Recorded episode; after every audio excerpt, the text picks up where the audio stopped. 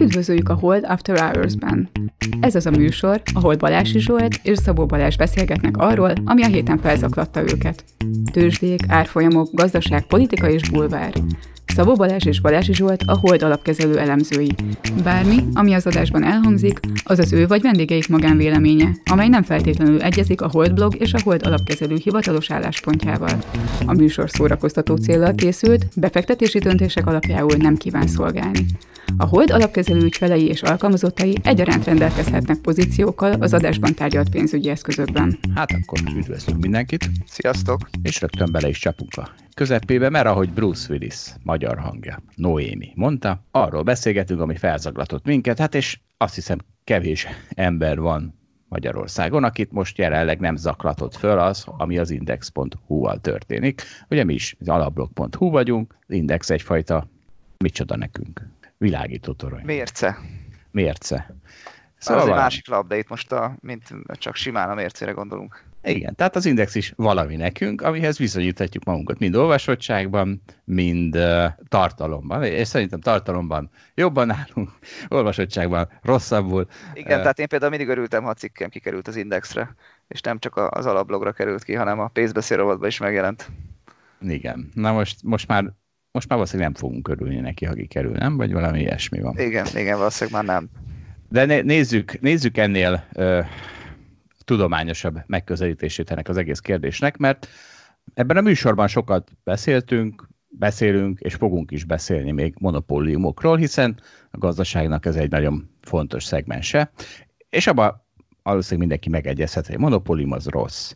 Nagyon ritkán indokolható, nagyon ritkán még jól is, bizonyos feltételek teljesülése mellett. Jobban is működik, mint a szabad piac, ugye ilyenek például a természetes monopóliumok, de azért azt nyugodtan mondhatjuk, hogy a monopólium az ö, rossz, mert könnyű visszaélni vele, és még ha egy természetes monopóliumunk is van, tehát ö, mondjuk a vonat, akkor van a vasúti sinek, amit ugye, amiből csak egyet érdemes lefektetni egy országban, vagy akár egy kontinensen, mert az hülyeség, hogy három pár sín megy ugyanabba az irányba, mert akkor óriási fix költség harmad akkora bevétellel. De ezekben az esetekben is nagyon fontos, hogy legyen valami ellenőrző szerv e fölött a monopólium fölött. Legyen mondjuk ott az állam, aki egyfajta díjszabással él, és azt mondja, hogy ez a monopólium nem, ehet, nem emelheti akárhova az árakat, legyen valami felügyelőszerv, ami azt mondja, hogy bizonyos minőség alá nem mehet ez a monopólium azért, hogy csökkentse a költségeit. És hát Magyarországon az a baj, hogy van egy monopólium, ami hívhatjuk politikai monopóliumnak, hívhatjuk ha- hatalmi monopóliumnak, de jelenleg úgy tűnik, hogy az összes fékét és ellensúlyát veszíti el. Hát nem jelenleg, ez ugye már az elmúlt tíz évben folyamatosan így tűnik. És gyakorlatilag a monopólium összes hátrányát meg is kapjuk ezzel, néhány előnyét is, de egyelőre ugye sokan vagyunk úgy, akik inkább a hátrányait látják, és a, azt hiszem, hogy azért abban mindenkinek meg kéne egyeznie.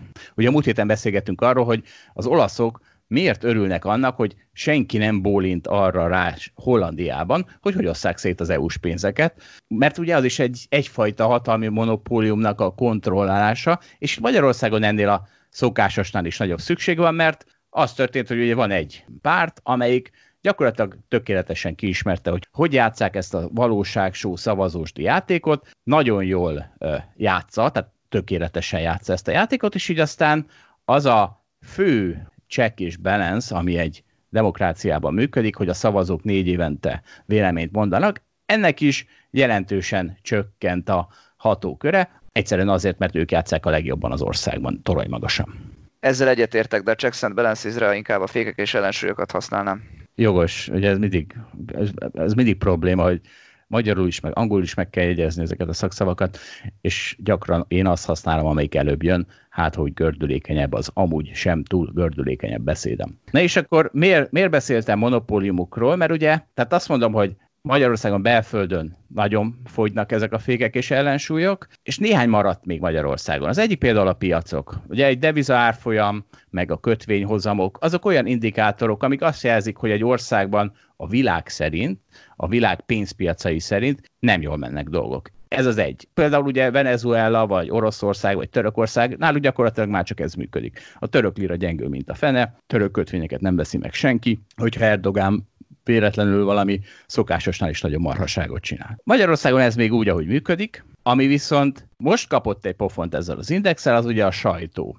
És a sajtónak egy a sajtót szokás a, a, egy hatalmi ágnak is hívni, de egyértelműen egyfajta fék és ellensúly, hiszen azáltal, hogy rávilágít olyan dolgokra, amire a hatalom nem szeretné, hogy rávilágítson, azáltal hát egyszerűen fék és ellensúlyként működik. És ezért furcsa ez, hogy ahogy azon csodálkozom, hogy Olaszországban nem szeretnék, hogy rábalítsanak a hollandok, Magyarországon bárki van olyan, aki nem szeretné, hogy egy olyan sajtóorgánum, ami rengeteg emberhez elér, és ingyen elér, az ne világítson rá olyan területeire a hatalomnak, ami, amire bizony rá kell világítani.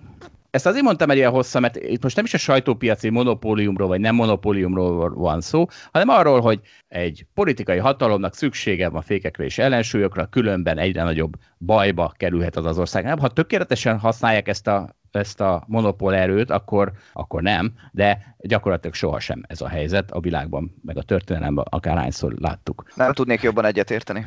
És ugye tudod mi a óriási? Tehát az, azzal kezdtem, hogy a piacon mennyire gyűlöljük a monopóliumokat, hiszen előbb-utóbb baj lesz belőle. Ugye mi, a, hogyha egy valakinek hatalmi monopóliuma van, akkor azt kvázi már nevezhetjük diktátornak, és erről szó sincs Magyarországon, csak erről így beszélgettünk egyszer már egy korábbi adásban, hogy fölrakjuk ezt Dáviddal is, és ő mondta ezt a nagyon jót, hogy az a különbség, hogyha egy diktátor vezet egy vállalatot, vagy egy diktátor vezet egy országot, hogy vállalatok esetén ezek a diktátorok el tudnak, illetve könnyen elbuknak, ha rosszul csinálják a dolgukat. Ugye a Microsoft az egyfajta ha, ö, monopólium a Word, meg az Excel, meg a stb. területén, de azért nem bukik el, mert nagyon jól csinálja a dolgát. Ha viszont rosszul végezni a dolgát, akkor mint a villám bukna el, és mert egyszerűen elfordulnának a fogyasztók, és valahogy csak jönne valami versenytárs, ami, ami elbuktatja. Viszont ez hatalmi monopólium esetén sajnos nem feltétlenül igaz. Míg a piacon van egyfajta természetes evolúció, addig egy hatalma monopólium az képes arra, hogy képítsen olyan intézményrendszert, amitől aztán gyakorlatilag elmozdíthatatlan a hatalomból. Zsolt, én egyetértek a gondolataiddal, egyébként a Paul Krugmannak van egy ilyen nagyon érdekes írása, még valamikor a 90-es években írta, aminek az a címe, hogy magyarul mondom, hogy ez, az ország nem egy vállalat, és ebbe leírja pont ezeket a gondolatokat, bővebben kifejtve, esetleg feltesszük akkor ezt az alapblogra, amiben, amiben összehasonlítja, hogy a kettőt miért nem lehet egyáltalán ugyanúgy vezetni. És az egyik fontos tényleg, amit te is említettél, hogy például egy, egy ország állampolgára nem választhatja meg azt, hogy, hogy melyik országban éljen, de azt megválaszthatja, hogy, hogy melyik vállalattól vásároljon. Igen, ez is egy Ezért fontos. fontos, hogy elbukhat, vagy, vagy hogy egy vállalat elbukhat, megnyerhet a versenyben, míg egy ország, ugye, vagy egy államvezetés, ez, az kicsit másképp működik. Na mindegy, a, szerintem még ami érdekes a témában, amit a Vakmajom is írt, hogy a Szlovákiában meg tudták valósítani azt, hogy az ottani index is szétesett, ezt most nem tudom pontosan összehasonlítani, hogy, hogy mennyire helyes ez a párhuzam, és hogy már tudtak csinálni egy olyan online platformot a helyi indexnek a szerkesztői, ahol már van 23 ezer előfizetőjük, tehát hogy ott az emberek hajlandóak fizetni a sajtóért. Nyilván itt is lehet, hogy így volt, én nem tudom pontosan hányan utaltak az indexnek vagy másoknak. Egyébként a, ugye a HVG-nek működik még egy ilyen, ez a HVG 360, aminek 1500 forint a havidíja, és ott is állítólag már több mint 15 ezeren vannak, akik, akik fizetnek havonta, tehát azért Magyarországon is látszik már ez valamennyire ez a pozitív példa, de ahhoz, hogy persze meglegyen a, a, az a fajta sajtó, amit, amit szeretnénk magunknak, ahhoz valószínűleg jobban a pénztárcánkba kell nyúlnunk. Ez biztos, egy, hogy egy üzenet ennek az egész történetnek. Egyrészt 1700 forint, mert akkor már olyat fizesse, ami, amivel reklámok sem járnak. Másrészt viszont ugye azért ezzel van egy probléma, mert ha azt mondjuk, hogy ez egy uh, hatalmi ág a mondjuk az index, vagy annak egy jelentős része, és egyfajta fék és kontroll, akkor az nem jó modell, hogy a, csak a fizetőkhöz ér el. Tehát e, e, ezen gondolkozom, hogy az nagyon jó, tehát hogyha működik így tovább az index ilyen, ilyen formában, csak akkor az történik, hogy akkor nem jut el milliókhoz. Akkor onnantól kezdve nem fog ez a funkciója, hogy ellenőrizze a hatalmat, igazán működni, mert el fog érni 50 ezer embert mondjuk, vagy 100 ezer embert. Hát persze, ennek van, van egy ilyen hátulütője is, de azért a jelenlegi helyzeten még azt gondolom, hogy ez is javítana, ha annak az 50 ezer vagy akár több embernek lenne sajtója, vagy ők eltartanák ezt a sajtót. Tehát én ezt azért összességében egy előrelépésnek gondolnám. Ugye erre van valahol a közmédia, hogy ugye ezt a problémát is akár feloldja. Ugye a közmédia egy csomószor figyel olyanokra, akik, akik ugye nem tudják ezt megfizetni, vagy akik nem ér el, ezért megy egyébként mondjuk hajnali egykor, nem tudom, mese az emegyen, vagy nem tudom, hogy ez még megye, hogy a nem tudom, Japánban élő magyar kisgyerekek is tudjanak ö, magyar mesét hallgatni, miközben valószínűleg ott nem lenne akkor a csoport, aki ezt egyébként külön meg tudná fizetni. Japánban? Uh-huh. Azt hiszem, azt hiszem nem, nem, egy, nem egy olyan piaci részt találtak ezzel, ami igazán létezik. Tehát a, a szegény japán magyar gyerekek, akik, na jó, oké. Okay. Jó, hát ez most, ez, ez a sztori, ez vagy igaz, vagy nem, de van néhány olyan piaci rész, amit egy közmédiának be kéne tölteni, és most valahogy nem sikerül neki, nem feltétlenül a szegény japán gyerek, szegény japán csak magyarul beszélő gyerekek azok. Magyarok, akik Japánban élnek, de mindegy, igen. Hát akkor japánul is beszélnek, nem? Hát akkor mi nem, nem néznek. Én nem hiszem el, hogy van Japánban olyan gyerek, aki csak magyarul beszél. És akkor még egy aspektusa van ennek, hogy miért jó a fizetős ö, média, ugyanis a rohadt reklámokat az kiszűrik. Ugye én mivel próbálkozok adblockerrel, mint minden rendes ember, hogy, hogy mert különben reklámok takarják el a képernyőm harmadát, meg, meg, meg, meg rám zörög, meg rám villog. Az alablogon nincsenek reklámok, most jut eszembe. Ez itt a reklám helye. És, és ezzel mindig megdöbbentem, hogy amikor bemegyek adblockerrel valahova, akkor rengeteg helyen működik nincs reklám, óriási. Viszont vannak olyan sajtóorgánumok, amik tiltakoznak ez ellen. Kitiltanak engem, szólnak, hogy kapcsoljam ki. És erre én azt mondom, hogy ez szerintem nincs joguk. De nyilván joguk van, hiszen azért csinálják, de hogy ez leginkább mondjuk a Coca-Cola-nak kéne azt követelni, hogy figyeljetek, ide jön egy ember, akinek van aki képes volt arra, hogy adblockert rakjon a gépére, mindenhova telepítse, és azért, hogy azt üzenje, hogy engem nem érdekelnek a rohadt reklámjaitok, én nem akarok tőletek vásárolni semmit, akkor miért nem tiltakozik a coca hogy az ilyen embereknek nem utassátok meg az éreklámokat, mert ő úgyse fog tőlem vásárolni. Ő reklám immunis, reklámrezisztens. És belőlem ez nagyon hiányzik, hogy ez a piaci folyamat, hogy, hogy mert itt nincs egy ilyen visszacsatolás, tehát hogy adja el a média a reklámfelületet, hogy nézzétek, hány olvasónak megjelent. De azt nem mondja meg, hogy az nem derül ki, hogy ebből hányat érdekelt. Vagy... Hát lehet, hogy azért ezt még nem olyan könnyű mérni, még akkor is, ha a technológia ebbe sokat fejlődött. Mi, ezt viszont könnyű mérni, hogy van-e adblockerem, és ha van adblockerem, akkor hagyjanak békén, akkor... Azt könnyű, tiszt... igen. Na ugye. Eh, már én ezt követelem a, az összes média modelltől. Mert ugye egy megoldás az, hogy fizetős, és akkor, akkor, akkor már mondhatom azt, meg ők is mondhatják azt, hogy figyelj, ha nem akarsz fizetni havi ezer forintot, akkor nézd a reklámainkat. De, hogy, de hogyha még fizetős verziójuk sincs, és még büntetnek is az adblock kamerámért, na hát ez már fogyasztóvédelmi ügy. Jó van. Na menjünk tovább. Hazai Na menjünk tovább, mert hát indul a dollármedve. Ez már múlt heti cikk, tehát már azóta már tényleg beindult a dollármedve, de ez Zsidai Viktor cikk az alablokon, és akkor arról beszélgessünk egy kicsit. Balázs, tessék, tiéd a téma. Hát ugye az elmúlt évek egyik erős trendje az az, hogy a dollár az általában erősödött. Egyébként nagyon egyszerűen hogy azt lehet mondani, hogy akkor erősödik a dollár, amikor baj van a világban úgy általában vannak valamiféle kockázatok, legyen az a kínai-amerikai kereskedelmi háború, legyen az, hogy a gazdasági, a gazdaság lassul. Ugye 2018-19-ben, mert a, az ipari vállalatoknak rosszul megy, és, és egyébként gyeng, gyengül a világgazdaságban az ipar, le, legyen azért, mert egyébként koronavírus van, és akkor, akkor is nagyok a kockázatok. Egyszerűen azért, mert a dollár egy ilyen menekülő devizaként funkcionál, még akkor is egyébként vannak nála talán még jobban menekülő devizák, mint a japán vagy a svájci frank, de, de a dollár is alapvetően ilyen az euróhoz, vagy a világ összes másik devizájához képest. Állj egy picit, Balázs, bocsánat, hadd szólj. Tehát most te arról beszélsz, hogy az elmúlt években, amikor ilyen pokoli tő, tőzsdei emelkedés volt, akkor az menekülő devizaként funkcionált a dollár, és oda menekült, de hát mitől menekültek könyörű? Hát, hát attól, attól, mert az S&P 500 emelkedett, ahogy ezt sokszor hangsúlyozni szoktam, nem minden másik tőzsde emelkedett ezekben az időszakokban. Tehát 2017 volt egy olyan év a tőzsdén, meg a világgazdaságban, amikor mindenki párhuzamosan jól szerepelt, mert jó volt a reálgazdaság, jók voltak a technológia részvények is, és ezért jók voltak egyébként az olyan részvények is, amiket mi fundamentálisan elemezni szoktunk, stb. stb. Tehát igazából párhuzamosan minden emelkedett, mondhatjuk. De 2017 vége óta ez egyáltalán nincs így. Tehát 2018 óta ugye lassult a világgazdaság, ennek 19 augusztusában volt a mélypontja. Ugye ez egyrészt a kínai gazdaság lassulása, másrészt a, a kereskedelmi háború miatt volt így. Tehát a, a dollár az erre reagált, erre az egyébként negatív hangulatra, az, hogy te csak azt nézed, hogy az S&P 500 emelkedik, az már a, a te problémád, vagy inkább úgy is mondhatnám, hogy a te szerencsét, ha te neked volt olyanod.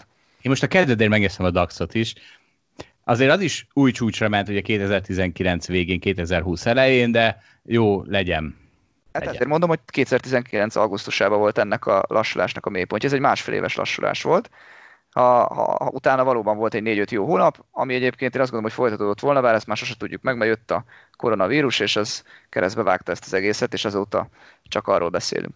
Na mindegy, és akkor azt lehet mondani, hogy, hogy ugye azt láttuk, hogy ezért erősödik a dollár. A másik ok, ami, ami szintén, és akkor ezt jobban egy tudományos oldalról megközelítve, az az, hogy ahol van ráhozam, amelyik devizában van ráhozam, az fog erősödni. A ráhozam ugye azt, azt úgy tudjuk kiszámolni, hogy megnézzük a nominális hozamokat, amiket, amiket látunk ugye a kötvényárfolyamból vissza tudjuk számolni, hogy mondjuk a, nem tudom, a 10 éves amerikai ö, hozam, az volt olyan, amikor 3-3,5 százalék volt, hogyha ebből kivonjuk az inflációt, akkor, akkor kapjuk meg a reálhozamot. És Amerikában ez a reálhozam, ez, ez jóval magasabb volt, mint például, amit Európában látunk, hiszen Európában a, mondjuk a német 10 éves hozam, az, az inkább ilyen mondjuk 0 és 1 százalék között mozgott, most már az utóbbi időben egyébként bőven nulla alatt van. És ugye, a, ugye az infláció egyébként nem nagyon különbözik a, a Amerikában és Európában, az amerikai látszik magasabbnak, de ezt sokszor ö, félreértik az emberek, ez csak azért van, mert ö, az ingatlan árakat is beleteszik jobban Amerikában, meg, a, meg a, az ingatlan bérlés költségeit, amit Európában kevésbé, mert azt gondolják, hogy a fogyasztói kosárnak az is része, hogy, hogy az ingatlan árak hogyan változnak, meg az ingatlan bérletiak, és ezért az amerikai infláció magasabbnak látszik, de egyébként nagyon nem különbözik a kettő egymástól. Magyarul, hogyha a nominális hozam magasabb Amerikában, akkor a, akkor a reális, reálhozam is magasabb Amerikában, vagy legalábbis így volt az utóbbi években, az infláció nagyon nem különbözött. És most ez ugye megváltozott, ugyanis az amerikai nominális hozam is nagyon-nagyon lecsökkent, és már nincs annyira messze egyébként a, a némettől, mint eddig volt, tehát szűkült ez a spread a két ország között, vagy mondhatjuk úgy általánosságban egyébként Európa és Amerika között szűkült. Tegyük, Így már nem olyan jól magasabb a reálhozam Amerikában, mint eddig volt. Balázs, tegyük hozzá, hogy ez most a vírus miatt volt, mert a vírust a Fed úgy kezelte, ahogy, és a amerikai kormány elkezdett pénzt nyomtatni. Tehát ez azért történt ez az óriási változás. Igen, a pénznyomtatás miatt is, ugye általában a piac már megelőlegezi, tehát amikor látja mondjuk Amerikában, hogy a reálgazdaság lassulni fog, akkor ugye megelőlegezi azt, hogy akkor a Fed biztosan sok pénzt fog nyomtatni, meg hogy akkor ugye nem lesz akár akkora infláció sem, mint azt várták, és ezért, ezért ugye visszaesnek ezek a, ezek a hozamok. Egyébként most egy, az amerikai 10 éves az valami 57 pont, ami, ami még soha nem volt ilyen alacsony az elmúlt 30 évben. Tehát, hogyha valaki vesz mondjuk teoretikusan 100 dollárért amerikai államkötvény 10 éves, akkor minden évben kapni fog 57 cent kamatot a 100 dollár befektetésére, és a tizedik év végén visszakapja a 100 dollárt. Tehát ez már nem a világ legjobb befektetése, vagy nem tűnik úgy, hogy ez a világ legjobb befektetése lenne. És ez még mindig magasabb persze, mint a németnél, ahol meg minden évben mi fizetünk 60 eurócentet, de egyébként de azért általánosságban nem túl magas, úgyhogy ennek megfelelően ahogy azt a közgazdaságtan törvényszerűsége is most mutatja, elkezdett gyengülni a dollár. Várjál, most ezt hadd próbálja meg két mondatban összefoglalni. Tehát az történt, hogy a vírus hatására a Fed és az amerikai kormány annyival nagyobb pénznyomtatásba és költekezésbe kezdett, hogy a amerikai tíz éves hozam sokkal többet esett, mint a német tíz éves hozam. Tehát a vírus miatt a kötvénypiacokon az az óriási változás, mind a két helyen estek némileg a kamatok, de az Egyesült Államokban ez egy újdonság, mert ott gyakorlatilag 1,8, másfél-két százalékról estek le 0,6-ra, tehát egy ilyen másfél százalékpontot estek, esett az amerikai 10 éves hozam. Az amerikai, a német az már nem nagyon tudott ennyit esni, úgyhogy az csak ilyen 10 százalékpontokat esett, és ez az óriási változás. Tehát ez az, amiről most majd beszélgetünk, hogy mi az, amitől a dollár gyengülés beindulhat, hogy egy, egy új szenárió van a világban. Eddig az történt, hogy Európában nem volt semmi kamat, Amerikában még volt. Hát meg növekedés sem, ugye ez összefügg. Tehát, hogy ha egy mondatban akarom összefogni, az történt, hogy Eddig tudtuk azt, hogy Európában gyenge a gazdaság, de most már azt is tudjuk, hogy Amerikában is az lesz. Amerikában sokkal pozitívabbak voltak a várakozások, most itt Amerika felzárkozott Európához a gyenge rágazdasági várakozásokat tekintve. Jó van, én most már nem foglalom össze még egyszer egy mondatban, mert ez már 17. Már, igen, már sokszor összefoglaltuk, igen. De hát akkor mi van? Akkor, akkor eurót kell venni dollárral szemben, most nem is, nem is Teslát, meg nem tudom mit. Hát attól ugye? függ, meddig megy ez a folyamat. Most azért ugye a legmélyebb pontján talán ugye egy, doll, egy euróért ugye 1,06 dollárt kellett fizetni, most már 1,16-ot, tehát a legmélyebb pontjához képest már 10%-ot gyengült mondjuk a dollár. Valóban mondjuk 2017-ben, amikor ugye nagyon jó volt a, a világgazdaság, és akkor ugye ez a menekülő deviza, ami a dollár, az ugye nem teljesített jól az euróhoz képest, akkor ugye majdnem 1,30 is volt, vagy talán érintette azt a pontot, ezt most nem tudom, meg kell nézni. Tehát akkor is ugyanezt történt, hogy 2016-ban még rossz világ volt, akkor a dollár volt egy közelében is, meg, meg egy meg egy tíz között mozgott, aztán 17-ben jó világ jött, akkor meg elment egy 30-ig az euró dollár, most is talán valami ilyesmit látunk, csak most nem a jó világ jön, hanem, hanem relatíve inkább pont fordítva. Tehát nem, most nem Európa zárkozott fel Amerika mellé, hanem éppen fordítva, Amerika ö, lett ugyanolyan gyenge, mint Európa. Tehát ugye itt a devizáknál mindig a relatív teljesítményeket kell nézni. Az az érdekes, hogy azért ezt minden év elején a piac is, összerak egy ilyen teóriát, mi is összerakunk egy teóriát, aztán a dollár ettől szinte teljesen függetlenül szokott mozogni. Nekem az azért... Most, az, most az, a véle, az a véletlen szenárió van, hogy most pont eltalálták az elemzők, mert most mindenki azért vár dollár gyengülést, mert hogy Európa nagyon erős lesz, meg Kína jól fog szerepelni, és hogy a világ többi része is felzárkózik Amerika mellé. Ennek ugyan az ellentetje történt, ugye, amit, amit az előbb már hangsúlyoztam, de ugye abszolút értelemben ugyanaz történt, tehát a dollár mégis gyengül, csak pont a ellentétes úton következik mindez, mint ahogyan az elemzők várták. Igen. De most, de most végre nem mondhatod, hogy az elemzők nem találták el, mi fog történni. Igen, de az az érdekes, hogy az, hogy Kína erős lesz, az, az igaz is. És ugye azért fontos ez az Európa-Amerika viszonylatban, mert az európai ipar sokkal inkább kitett a kínaira, mint az amerikai. Igen, tehát ugye Németországból rengeteg gépet exportálnak a Kínába, és hogyha Kínának rosszul megy, akkor Németországnak is, és így Európának is. Egyébként a Magyar, Magyarországnak is, mert meg a németekhez kapcsolódunk erősen. Na én erre azt mondom, hogy tehát miután azért sokszor léptünk már mellé a dolgoknak. Itt az euró és a dollárral kapcsolatban szinte muszáj a technikai jellemzést használni. Nem azért, mert akkor jobb lesznek a döntéseik, hanem mert akkor az ember jobban alszik. Tehát, hogyha az ember technikai jellemzést is rárak erre a grandiózus elméletére, akkor az fog történni, hogyha rossz irányba megy a pozíciója, akkor e, lezárja a fenébe, és akkor egy-két napig szarul érzi magát, de aztán utána, ha csak, nem indult-e vissza villámgyorsan a, a korábban jó irányba, akkor tiszta fejjel tud majd döntéseket hozni, ráadásul lesz száraz puskapora. Tehát, tehát ha, ha valamire fontos szerintem a technikai elemzés rárakni, akkor az egy ilyen euró-dollár elmélet. Hát nekem teljesen más tesz az euró-dollárról ennek kapcsán éppen az, hogyha valamiben majdnem biztos vagyok, hogy sose fog kereskedni, akkor az euró-dollár világ leginkább követett devizapárja, rengeteg mindenki kereskedik benne, fundamentális elemzőktől technikai elemzőig. Hiszek abba, hogy valahol ez a piac is egy, ahogy hogyan kereskedünk, az is egy verseny. Meg kell próbálnom jobbnak lenni másoknál. Ha van olyan piac, ahol nagyon nehéz jobbnak lenni a piac átlagánál, akkor azt gondolom, azt gondolom hogy az euró SD, hiszen ezt tényleg mindenki követi. Miért lennék a 1 millió egyedik, aki majd okosan jobban tudja, mint mások, vagy ennek a sok embernek az átlaga. Én sokkal inkább kereskedek olyan részvényben, amit azt gondolom, hogy kevesen néznek, és akkor ott szépen lassan kiderülhet, hogy igazam van, mert az a másik 5-10 befektető, aki nézi, az, az talán nem annyira alapos. Ez az egyik, ami emellett szól. A másik pedig az, hogy ugye, hogyha a részvényeket longolsz, tehát részvényeket veszel, akkor azért az, hogy a, a világgazdasági növekedés ez mindig neked egyfajta hátszelet jelent, az, az azért mindig ott lesz. Egy euró-dollár piacon, ahol tényleg farkas farkasnak a farkasa, biztos nem így mondják ezt. Ember embernek farkasa. Valaki, valakinek a valakie a valakie. Szóval ott biztos, hogy nem, ott, ott ez nem igaz. Tehát ott nincs egy ilyen hátszelünk. Kivéve, hogyha valamilyen óriási kamatkülönbözet van, azt a kamatkülönbözetet meg lehet lovagolni, de pont az az, ami általában nem, az az, ami mindig beszokott árazva lenni.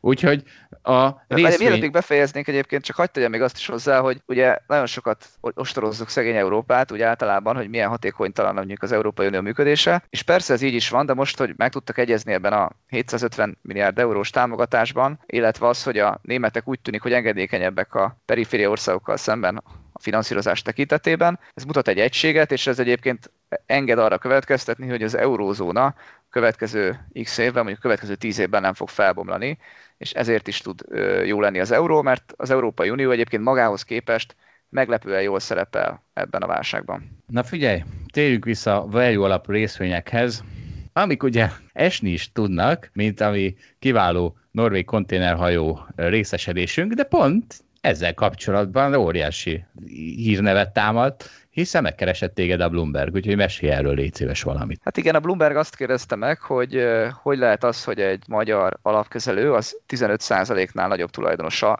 egy norvég vállalatnak, ami egyébként konténerhajókat tulajdonol. Ugye itt az érdekesség az, vagy hát olyan oldalról is meg lehet fogni, hogy általában ugye azt szoktuk meg, hogy a, van mondjuk a norvég szuverén alap, a, ugye a nyugdíj alap, aminek rengeteg pénze van, és hogy ők tudnak a világszinte összes vállalatába 1-2 százalékos részesedést szeretni, most valamennyit túlzok, de egyébként nem annyira, nem annyira nagyon, és hogy hát micsoda dolog, hogy itt vannak végre a magyarok, és hát most mi vásároljuk fel a, a norvég vállalatot, és nem fordítva. Á, ez Orbán Viktor álma jut eszembe, tehát ugye, valami Igen, ilyesmi. igen, tehát uh, valahol haladunk, haladunk, tehát uh, lehet, hogy említésre mért ez a történet, de azért azt meg kell hagyni, hogy ez egy speciális eset, és ráadásul sajnos ez egy nem túl jó befektetés eddig, hiszen ugye itt egy tőkemelés volt ebben a vállalatban, azért, hogy a likviditási problémáit elkerülje, és, és ezért növeltünk egyébként mi is részesedést, meg persze azért is, mert azt gondoljuk, hogy ez egy nagyon jó befektetés a, a jövőben. Úgyhogy úgy, mivel, mivel egyébként speciálisan erről a részvényről azt gondoljuk, hogy egy nagyon jó befektetés, mert most nagyon nagy túlkínálat van ez a piac, piacon, a befektetők már gondoljuk, hogy elmenekültek erről a piacról, miközben itt a kishajóknál a konténerpiacon viszont van, van ennek jövője, meg ez egy, ez egy stabil piac lesz a következő években, ezért ezt én személy szerint egy nagyon jó befektetésnek gondolom, majd meglátjuk. Már az elmúlt egy-két évben is annak gondoltam, és a részvény árfolyam eddig lefelé vette az irányt. Minden esetre továbbra is ülünk benne, és reméljük, hogy ez a befektetés be fog jönni. Az, nem, az most egy ilyen speciális helyzet, egyébként ez nem egy nagy vállalat, ezért tudunk nyilván 15%-os részesedést vállalni. Nem, hogy ülünk benne, de hát folyamatosan növeljük a részesedésünket. Tehát erről beszéltem, hogy az, hogy legyen mindig száraz puskapor, mert az ember nem fogja eltalálni a piac irányát, az itt aztán abszolút igaz, tehát, hogy attól bízhatunk abba, hogy ez mégis jó befektetés lesz, bár már borzasztó drágán is mint utólag kiderült, vásároltunk ilyen részvényeket, hogy folyamatosan tudunk újra és újra venni egyre olcsóbban, mert tisztában vagyunk azzal, vagyis hát vagy reméljük, nem, nem tudom melyik a helyes kifejezés, hogy azért ez sokkal többet ér ez a cég. Igen, reméljük. És hát akkor, ha már értékalapú, akkor lássuk az értékalapú atyát, Warren Buffettet. Tőle van egy cikkünk, ahol igazából ezt még 2018-ban mondta, de valamiért most került a, a radaromra. Van egy fontos üzenete, háromféleképpen lehet csődbe menni. Alkohollal, a hölgyekkel, és a tőkeáttétellel, és azt mondja, hogy, tehát, hogy egy valamitől kell óckodni, az a tőkeáttétel, és azt mondja, hogy egyszerűen őrültség, amikor azt látom, hogy emberek azért vesznek kölcsönpénzt, azért vesznek föl hitet, hogy aztán ezzel részvényeket vegyenek, hiszen ez egy olyan borzasztó nagy kockázat, amit arra vettek föl, amire semmi szükségük nincs, szemben ugye például egy ingatlannal. Hát én egyébként most részben értek csak ezzel egyet, mondjuk amikor beszélünk a Robin Hoodos kisbefektetők esetéről, ott egyet értek. Tehát aki azt mondja, hogy rövid távon a, a saját vagyonához képest nagyon nagy hitellel játszik, és rövid távú fogadásokat tesz, hogy például az EURUSD most melyik irányba fog menni, az azt gondolom, hogy az a teljes őrültség kategóriával egyenlő. Másik oldalról az olyan világban, amikor ennyire alacsonyak a kamatok, és persze itt nagyon eltérő, hogy ki mennyire tud kamatot szerezni, meg milyen devizában, de amikor azt láttam, hogy mondjuk valaki tud 1-2 százalékon felvenni eurós kamatot, és azt mondjuk beteszi részvényben mondjuk 10 évre, akkor, akkor én azt gondolom, hogy ez egy majdnem biztosan jó befektetés lesz. Ez persze csak az én véleményem is lehet, hogy holnap összeomlik a részvénypiac, és, és kész vége az egésznek, és ez is az őrültség kategóriába fog tartozni utólag, de, de én mégis azt látom, hogy részvényeknek az elvárt hozama, vagy a várt hozama, az még általánosságban a következő tíz évben jóval magasabban van. De ahhoz képest, amilyen alacsonyak egyébként a kamatok. Persze ez így is van jól, hiszen a részvények mindig maga, magasabb elvárt hozammal rendelkeznek, majd miután sokkal kockázatosabbak, tehát e, vala, bizonyos szempontból e, ez az állításon mindig igaz lesz, de most a mértéke azt gondolom, hogy, hogy tud, tud vonzó lenni. De hangsúlyozom, ez például nem minden részvénypiacra igaz, szerintem az európai részvénypiacra igaz, például szerintem az amerikai részvénypiacra már nem igaz, mert a technológiai részvények már olyan értékeltséggel vannak, ami a következő tíz évben nem teszi őket vonzóvá. Hát meg ugye itt is az segít, hogy nem, nem tehát még a föl is veszed ezt a hitelt, ne egyszerre kösd el, ha már ilyen rizikót vállal az ember. És akkor, ha már szóba hoztad a Robin Hoodokat, akkor van néhány ábránk arról, hogy bizony ezek a Robin Hoodok, ezek most idén eh, kifejezetten jól muzsikálnak, sőt a közhiedelemmel, legalábbis az én közhiedelmemmel ellentétben folyamatosan alacsonyan vásárolnak, hiszen megveszik a legolcsóbb részvényeket, és aztán ahogy emelkednek, úgy szépen eladogatják. Most nem magyarázom lesz ezeket az ábrákat, amik ezt mutatják, de, de hát eh, ez történik. Mind egyfajta Warren Buffettként működnek, csak ők nem 10 meg 20 éves időtávon csinálják ezt, hanem 10 meg 20 napos vagy órás időtávon. És az, hogy az, hogy azért valamennyire neked is igazad volt Balázs, hogy ez milyen őrültség, amit azért a Robin Hoodok csinálnak, Hát volt már korábban egy cikkünk erről, illetve hát néhány hete volt ez téma, hogy valamelyik Robin Hood öngyilkos lett, miután kiderült számára, hogy olyan pozíciója voltak, hogy azt hiszem egyszer csak 700 ezer dollár mínusz jelent meg a számláján, ha jól emlékszem. Azt mire kiderült, hogy ez csak egy rendszerhiba volt, addigra ő már sajnos meghalt. Úgyhogy erről a, egy kicsit a, a Rómeó és Júlia jut eszembe, tudom, aminek a végén én fogtam a fejemet, ez a két hülye, a, nem tudom, hogy Igen, igen, a én is azt éreztem a Rómeó és Júliánál. Jó, hát Egyébként nem rendszerhiba volt, szerintem csak elnézte a srác, én azt olvastam, tehát nem a, nem a Robin Hood hibázott, hanem, Akkor még jobb. hanem a, az ügyfél. De ettől akkor... még izgalmas a helyzet, hogy igen, kell-e, kell ennyi embernek a Robin Hoodon játszania. Figyelj, és mindenkinek megvan szerinted az a Shakespeare műveltsége, hogy miért, miért, miért Romeo és Júlia ez a jelenet? Mert akkor nem magyarázom el. Magyarázd el, hát ha valakinek nincs. Hát ugye mi történt a végén, hogy nem tudom melyik, melyik lett előbb öngyilkos, illetve az egyik tetsz halott lett, hogy, hogy kiátsza nem tudom mit, a másik meglátta, hogy az egyik az tetsz halott, és megölte magát, majd amikor fölél, lett a tetsz halálból, akkor látta, hogy a másik közben meg, megölte magát. De szerintem még ő sem bizonyosodott meg róla, hogy nem esetleg ő is csak tetsz halott, és a vége az, hogy mind a kette halottak. Na hát ez, nem hittem volna, hogy Shakespeare-t is elemzünk, de hát Shakespeare-t is elemzünk, kedves hallgatók, ez van. Egyébként a Robin Hoodról sokat beszéltünk, de ezt nem tudom, hogy tudják-e hallgatók, hogy ez a Robin Hood, ez azért sok mindenben forradalmi, és ezért is támadják sokan. Az egyik az az, hogy ingyen lehet kereskedni, ezt már más is csinálja, tehát ez nem akkora forradalmi üdvösség, de a másik az az, hogy úgy működik gyakorlatilag, mint a Facebook. Gondolom ismerik azt a jelenséget, ez az attention iparágnak a, a sajátossága, hogy a Facebook egyfolytában azt akarja, hogy vele foglalkozzunk, ezért minden szarságról küld egy értesítőt, egy fölugrik a telefonomon, stb. Nem győzöm ezeket kikapcsolni, én már egész jól állok, azt hiszem, már csak nagyon ritkán jelenik meg bármi is a Facebooktól a telefonomon, de a Robi Hood is erre ment rá, és ott, ott hogyha ha valaha ránéztem egy részvényre, akkor hirtelen négy üzenet jön, hogyha ez a részvény bármelyik irányba bármennyit mozgott, hogy gyere már gyorsan trédelni, gyere már, és egyfolytában ezt a ő is az, gyakorlatilag az attentionért küzd, csak hát itt ugye ezért, ezért egy, egy másfajta attention, amit ez a tőzsdézés igényelne, mint az, hogy Facebook üzeneteket, meg kommenteket olvasgatok, Na és, és ezért támadják sokan, meg hogy nem ö, rak elég energiát abba, hogy képezze a Robin Hoodereket, de, de hát azért hozzáteszem, hogy azért ez szerintem elég reménytelenek látszik, hogy egy 20 éves karanténba begőzölt embert elkezdjen előbb oktatni, és majd csak aztán trédelni. Igen, azt szerintem is egy kicsit erős, vagy legalábbis nehéz elképzelhető.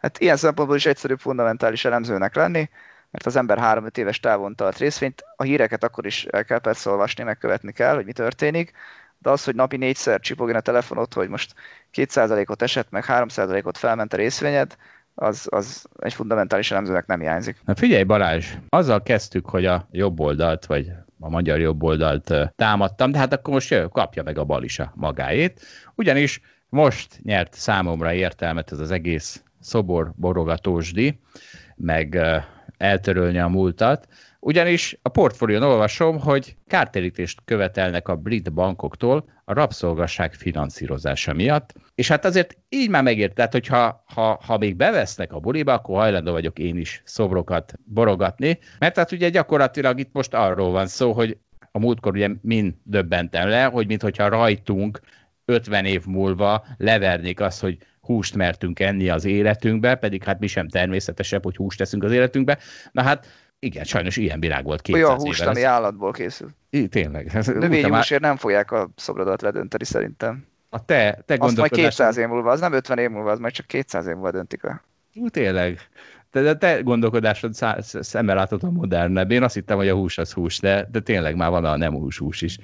Elfelejtettem. Na hát, és, és hát ugye, na most tessék, ez megy, és kicsit utána olvastam, ezt nem is utána olvastam, már nem följött egy podcast, ezekről a kártérítésekről. Hát a legszebb, hogy ez a podcast, majd be, ezt is be fogjuk linkelni az alablogom, szóval ez a podcast, ez a női focival jött, ugyanis az történt, ez a podcast is eljutott oda, hogy azért a gazdaság az oka annak, hogy a női futbalisták sokkal kevesebbet keresnek, mint, mint a férfi futbalisták. Na de, Egyrészt az egyik felvetésük az az, hogy tehet-e a női focista arról, hogy kisebb a kereslet az ő labdarúgására, hiszen ő ugyanannyi tedz, ugyanúgy küzd, ugyanúgy hajt, akkor miért nem kaphat ugyanannyi fizetést? Hát én ez volt az első, amitől egy hidat csináltam, mert hát hát akkor ezt a portásra is elmondhatjuk. Hát tehet arról a portás, hogy kisebb a piaci kereslet az ő munkájára, mint az agysebészére. Hát akkor miért nem kap ugyanannyit a portás, mint az Tehát ez, Na mindegy, szóval ettől lehidaltam.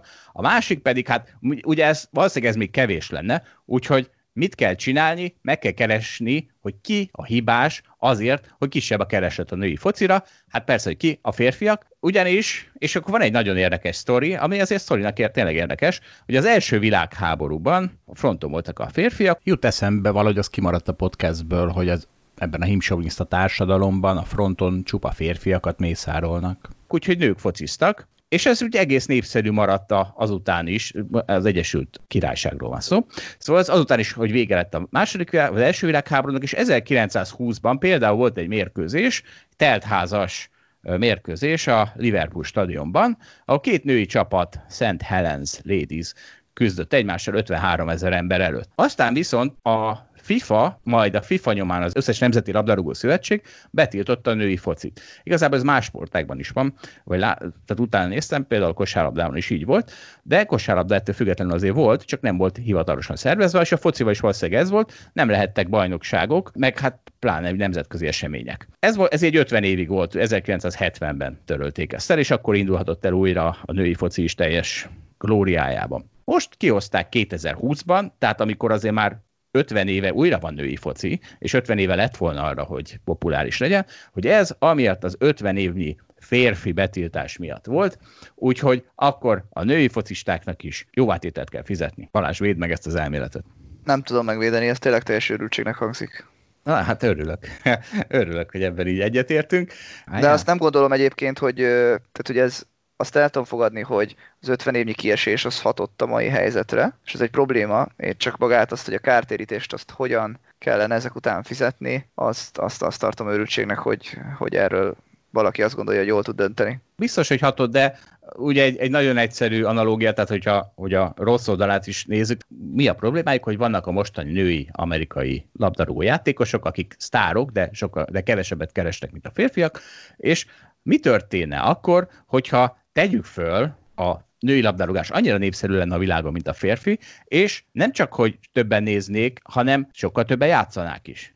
Lehet, hogy százszor annyian, legalább, lehet, hogy nem, inkább ezerszeres az a szerintem, hogy hányan több férfi, mint nő focizik, és akkor az történne, hogy valószínűleg ezek a nők, akik most sztárok, azok nem na jutottak volna el oda, vagyis hát jóval kisebb lett volna az esély, hogy eljutnak oda, úgyhogy igazából azok, akik most női focit fociznak, azok tegyék össze a kezüket, hogy annó 50 évig be volt tiltva a női labdarúgás, és pont olyan körülmények alakultak ki, amik pont őket röpítette abba a posztba, hogy igazából azért így is barom jó keresnek, tehát is ők a felső egy ban vannak. Tehát ugye ilyenkor nagyon vicces a baloldal, tehát amikor női-férfi elnyomásról van szó, akkor a férfiak elnyomják a nőt, de hát itt most olyan nők vannak elnyomva, akik a felső 1%-ban vannak. Már pedig mindig azt olvasom, hogy a felső 1% meg elnyomja az alsó 99%-ot. Tehát, az ó, nem a fociban van így, hanem a gazdaságban, de igen. Hát Egyébként, hát a, a amit most magyarázol, az, az tényleg az, még, az egy ok arra, ami miatt én is azt gondolom, hogy egy őrültség megállapítani azt, hogy most itt hogyan lehetne kártérítés fizetni. Hát örülök, hogy avokádok közt is van olyan, aki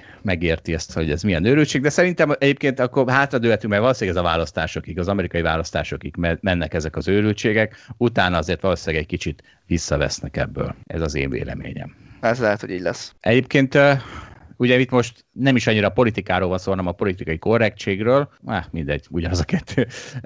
És hát John Cleese is megszólalt a témában, miután ugye John Cleese a Monty Python egy oszlopos tagja, de én inkább a Faulty Towers című sorozatáért szerettem sokkal jobban, és hát valamelyik részét, ja igen, azt, ahol a náci németeket figuráztak ki, azt a BBC levette a műsoráról, vagy lehet, hogy csak kihúzott belőle részeket, nem tudom.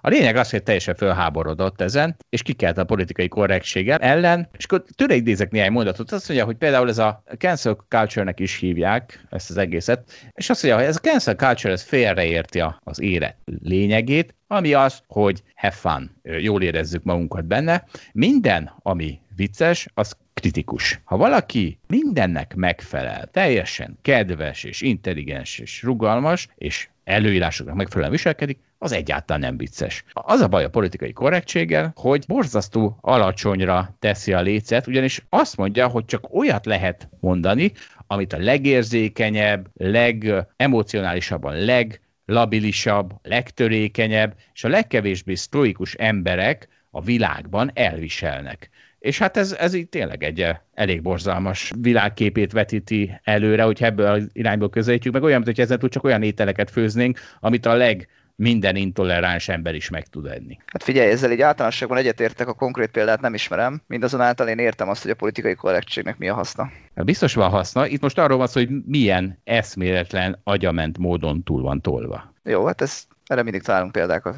Szerintem nem telhet el hét vírus nélkül, úgyhogy itt van egy érdekes amerikai kutatás, ami azzal foglalkozik, hogy amennyiben majd lesz vakcina, akkor az embereknek mekkora hányada az, aki be is oltatná magát, és mekkora hányada az, aki nem. De felmérés ugye egyértelműen Amerikában készült a nagy számok és a sok felmérésnek a hazájában, és azt mondja, hogy az összes felnőttnek csak a fele oltatná be magát, 20%-a az elutasítja, 30% meg nem biztos benne. És ezt persze így próbálják lebontani, kor szerint, meg etnikai hovatartozás szerint is. Ugye azért az, az látszik, hogy a 60 pluszosoknak a 67%-a mondta, hogy ő beoltatná magát, tehát az idősek jobban félnek, mint a fiatalok, és jobban is tervezik magukat beoltatni. Mindazonáltal szerintem ez egy érdekes kérdés, amiről sokat nem beszélünk, de de bennem is megfordult, hogy, hogy itt ugye egy potyautas probléma van, hiszen ugye ha te magad nem oltatod be magadat, de mindenki más meg igen, akkor te ugye ugyanúgy védve vagy, de te mégis a, a potenciális negatív mellékhatásokat ugye megkerülted ezáltal. Az a kérdés, hogy vajon más társadalmakban rosszabb a helyzet, és ez egy probléma lehet-e, hogy megvan a vakcina, csak az emberek nem akarják meg magukat beoltatni. Hát igen, de akkor ugye ha sokan nem oltatják be magukat, akkor, akkor még sincs potyautas effektus, mert akkor továbbra is tartanod kell attól, hogy megkapott. Tehát szerintem az, aki tart a vírust, az be fogja oltatni magát. És ez olyan, mint hogy amikor ostoroznak engem, hogy miért nem megyek el ilyen szűrésre, olyan szűrésre, nem, nem megyek el, nem megyek el. Annyi minden miatt lehet aggódni az életben, hogyha oda... Hát de ez nem igaz, hát, mert azt, az, hogy kiderül mondjuk, hogy te rákos vagy, azra mondhatod, hogy az, hogy az csak a te bajod, de ugye itt a vírusnál ez nem igaz, mert elkaphatod és terjeszted a vírust. Jó Balázs, tehát most nagyon sokat nézel ki belőlem, de én egy rohadt önző ember vagyok, úgy, mint az emberek másik 99,9%-a, és ha azt mondom, hogy magam miatt nem vagyok hajlandó aggódni az egészségem miatt, akkor biztos, hogy nem az fog átlökni ezen a küszöbön, hogy de így most másokat is felfenyegetek. Hát azért... Hát, szerintem nem 0,1% az, aki amiatt fogja magát beoltatni, mert más miatt aggódik. Hát ne viccelj, a fiatalok nagy része ilyen lesz. Beoltatnám magam, akkor én is a mások miatt oltatnám be magam, nem azért, mert félek, hogy én megbetegszem, hanem hogy ne fertőzzek meg másokat, meg tudjam látogatni gond nélkül és lelkiismert fordulás nélkül a nagyszüleimet, stb. stb. Jó, akkor majd lehet, hogy átgondolom ennek a fényében. Figyelj, nehéz, ez olyan, most voltam ugye Olaszországban, és hogyha az embernek a fejét teletömik azzal, hogy mennyire kell rettegned a vírustól, akkor, akkor persze, hogy így gondolkozol. De ez olyan, mint az esernyő. Tehát, ha valaki azért izgul... De te egyébként él... pont fordítva.